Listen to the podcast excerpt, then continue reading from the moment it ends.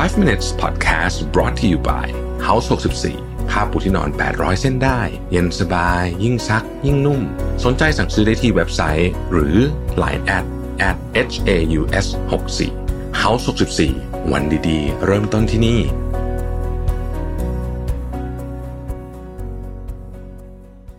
สวัสดีครับ 5 minutes นะครับ คุณอยู่กับโรบินทานุสาหะครับ ตอนนี้เราจะเริ่มเห็นข่าว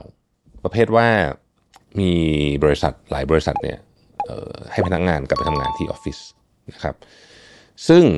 ก็อาจจะมีเหตุผลเรื่องของ productivity เรื่องอะไรแบบนี้นะ เพราะว่าเอาจริงแล้วเนี่ยหลายงานทำที่ออฟฟิศเร็วกว่าเยอะนะฮะ เพราะว่าเจอหน้ากันปุ๊บมันคุยกันได้ง่ายนะฮะจริงๆมันมีคำอธิบายด้วยนะ ซึ่งผมก็จะพูดถึงอยู่บ่อย ๆ ว่า มนุษย์เรามันสื่อสารกันด้วย 3 อย่างนะฮะด้วยภาษาเนี่ยเจ็ดเปอร์เซ็นต์นะครับโทนเสียง 38%และ body language เนี่ยห้าสิบห้าเปอร์เซ็นต์เวลาเราสื่อสารก็เราทำความเข้าใจผ่าน 3 เรื่องนี้ พอประชุมอยู่ที่บ้านโดยเฉพาะถ้าปิดกล้องเนี่ยนะฮะ body language คือหายไปเลยนะศูนย์นะครับเปิดกล้องก็ยังเห็นไม่ชัดเพราะมันเห็นแค่หน้านะฮะ โทนเสียงอาจจะพอได้ แต่ว่ามันก็ทำให้การสื่อสารยากขึ้นทำให้การจะทำความเข้าใจกับเรื่องอะไรสักอย่างหนึ่งอะมันใช้เวลานานขึ้นนะครับอย่างไรก็ดีเราไม่ได้มาพูดประเด็นนั้นในวันนี้เรามาพูดประเด็นที่ว่า มันมีบทความมันหนึ่งที่อยู่ดีๆ ผมก็ไปเจอมานะฮะแล้วผมรู้สึกสนใจมากๆ เพราะว่าผมไม่เคยคิดถึงเรื่องนี้ในมุมนี้มาก่อนเลยนะครับเขาพูดถึงว่า the real reason Amazon just called everyone back to the office นะครับผู้เขียนเนี่ยชื่อว่า Colin O'Donnell นะครับ อันนี้เป็นแค่ความเห็นนะบอกก่อนนะครับ เพราะฉะนั้นทุกท่านลองพิจารณาดูว่าเชื่อหรือไม่เชื่อ อาจจะไม่เชื่อเลยก็ได้ ตอนนี้สิ่งที่เขาทำก็คือว่าเขาเรียกคนกลับมาทำงานที่ออฟฟิศใช่ไหมฮะซึ่งแน่นอนฮะเป็นเป็นการตัดสินใจที่ที่ก็จะมีคนไม่ชอบเยอะแหละนะครับ อย่างไรก็ดีเนี่ยนะฮะสิ่งที่คนนี้เขาเขียนเขาบอกว่าเจฟเบซอสแล้วก็แอนดี้เจสซี่ซึ่งเป็น CEO คนปัจจุบันเนี่ยนะฮะอาจจะเห็นในสิ่งที่การ work from home เนี่ยจะเหมือนกับ เขาใช้คำว่า existential threat นะก็คือมีความเสี่ยงระดับจะสูญพันธุ์เออนะฮะกับเศรษฐกิจของเมืองทำไมถึงเป็นอย่างนั้นนะครับเขาบอกว่าถ้าสมมติว่าเมซอนเนี่ยนะครับปล่อยให้พื้นที่ออฟฟิศ10 ล้านตารางฟุตนะฮะซึ่งอยู่ที่ซีแอตเทิลเนี่ยนะฮะของอเมซอนเนี่ยนะฮะสำนักงานใหญ่อยู่ที่ซีแอตเทิลเนี่ยนะครับว่างก็คือปล่อยเข้าไปในตลาดเลยนะเพราะไม่ต้องใช้แล้วเนี่ยนะฮะ จริงๆเนี่ยต้องบอกว่าพื้นที่ 10 ล้านตารางฟุตเทียบกับเมืองใหญ่นะครับสำหรับทั่วประเทศสหรัฐอเมริกาเนี่ยพื้นที่ของอเมซอนต่อพื้นที่เช่าของออฟฟิศในเมืองใหญ่ๆเนี่ยอันนี้คือเยอะที่สุดเป็นอัตราส่วนที่เยอะที่สุดพูดง่ายๆคือว่าในบรรดาพื้นที่เช่าของออฟฟิศทั้งหมดเนี่ยถ้าเอากันเป็นเมืองเมืองแล้วเนี่ยนะฮะอเมซอนเนี่ยมีอัตราส่วนการส่วนแบ่งของพื้นที่เช่าเนี่ยเยอะที่สุดเทียบกับพื้นที่เช่าที่ว่าแน่นอน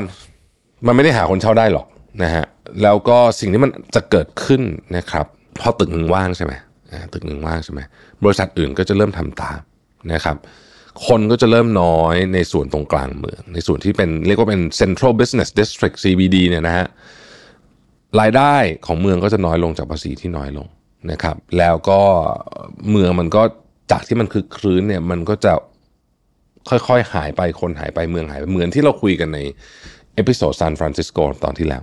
นะครับเขาบอกว่าการที่อเมซอนถ้า work from home ไปตลอดเลยเนี่ยนะฮะมันอาจจะถึงขั้นทำให้เมืองอย่างซีแอตเทิลวอชิงตันเนี่ยซึ่งเป็นเมืองที่ดีมากนะฮะเฮ้ยถึงขั้นเศรษฐกิจพังได้เลยนะแต่เขาบอกว่ามันไม่ได้เกี่ยวกับแค่เรื่องนั้นนะถ้าคิดต่อนะมันไม่ได้เกี่ยวกับแค่เรื่องว่าดาวทาวว่างแล้วมันจะร้านค้าจะปิดนู่นนี่ต่างๆนะแต่มูลค่าของบ้านและอสังหาริมทรัพย์ ซึ่งมันแพงตามพื้นที่ถูกไหมฮะและหนึ่งในตัวที่ดึงราคาสั่งริมทรัพย์ให้สูงเนี่ยก็คือ CBD หรือว่าศูนย์กลางเศรษฐกิจของเมืองนั่นเองก็คือดาวน์ทาวน์นี่แหละเนี่ยนะฮะแล้วถ้าเกิดการใช้คำว่า reset มูลค่าบ้านมันจะเกิดอะไรขึ้นนะครับถ้าเกิดว่ามูลค่าบ้านถูกรีเซ็ตกลับไปก่อนที่จะเกิดการเรียกว่าเป็นการบูมของสังหาริมทรัพย์รอบนี้เนี่ยนะฮะมูลค่าบ้านจะลดลงครึ่งหนึ่ง ถ้าเกิดอย่างนั้นจริงเนี่ยมันจะเกิดวิกฤตซ้อนกันเข้าไปเลยนะครับแล้วมันก็จะเกิดเหตุการณ์ที่ตอนนี้เริ่มเกิดขึ้นในหลาย ๆ เมืองนะฮะซานฟรานเมาก่อนเราคุยกันไป มูลค่าบ้านตอนซานฟรานอาจจะยังไม่ลดนะครับแต่เมืองอื่นนะออสตินชิคาโกบอสตันหรือแม้กระทั่งแนชวิลล์ซึ่งเป็นเมืองที่เติบโตเร็วมากแนชวิลล์คือเมืองที่ผมเรียนนะฮะเออเนี่ยเขาบอกว่าอันเนี้ยมันอาจจะเกิดปรากฏการณ์แบบดีทรอยต์เกิดขึ้นได้ คือมันเกิดการทิ้งศูนย์กลางของเมืองไป แล้วมันเกิดเป็น domino effect นะครับ ดังนั้นตอนนี้เนี่ยนะฮะหลายหลายเมืองเนี่ยสิ่งที่นายกเทศมนตรีของเมืองพยายามจะทำเนี่ยนะครับไม่ว่าจะเป็นนิวยอร์ก LA หรืออะไรก็ตามเนี่ยนะฮะโดยเฉพาะนิวยอร์กเนี่ยนะครับนิวยอร์กเนี่ยนะฮะนายกเทศมนตรีอดัมส์เนี่ยเขาพยายามอย่างยิ่งเลยที่จะไม่ให้มีการเกิดการว่างของพื้นที่เช่าออฟฟิศอย่างรวดเร็วนะฮะมีการพูดคุยกันกับนักธุรกิจแรงต่างๆนะพวกนี้เพื่อไม่ให้เกิดตลาดช็อคนะครับ มูลค่าของอสังหาตลาดอสังหาริมทรัพย์ที่เป็นบ้านเนี่ยนะฮะซึ่งมันจะส่งผลกระทบมาถ้าเกิดว่าตัวเมืองมันอย่างที่บอกปิดไปหายไปเนี่ยมัน 43 trillion นะคือมันใหญ่มากนะฮะแล้วเขาบอกว่าเนี่ยคือสาเหตุที่ว่าทำไมเนี่ยนะมันอาจจะมีเรื่องราวที่มันใหญ่กว่าแค่แค่การนั่งทำงานที่บ้านเฉย เออเขาบอกว่ามันเป็นไปได้ที่อนาคตเนี่ยเทคโนโลยีเนี่ยนะครับเป็นไปได้มาก ๆ เลยแหละ จะช่วยให้เราสามารถทำงานจากทุกที่ได้จริง ๆ นะครับ แต่อย่างไรก็ดีช่วงเนี้ย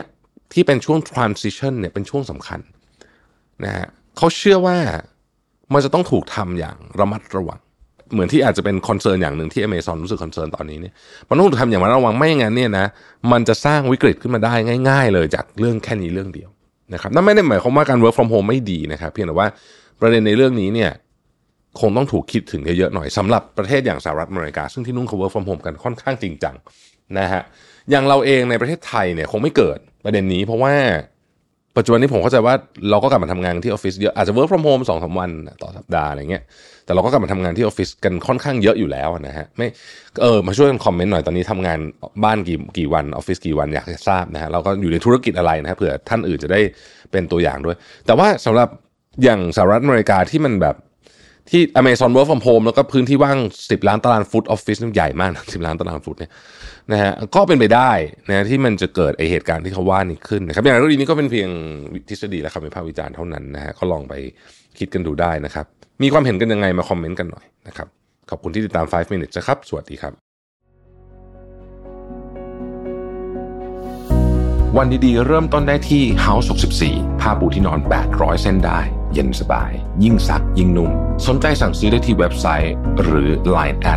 at h a u s 64เพียงกรอกโค้ด 5 minutes รับส่วนลดทันที 100 บาท เมื่อซื้อครบ 8,000 บาทขึ้นไป พิเศษภายในเดือนกันยาถึงตุลาคมนี้เท่านั้น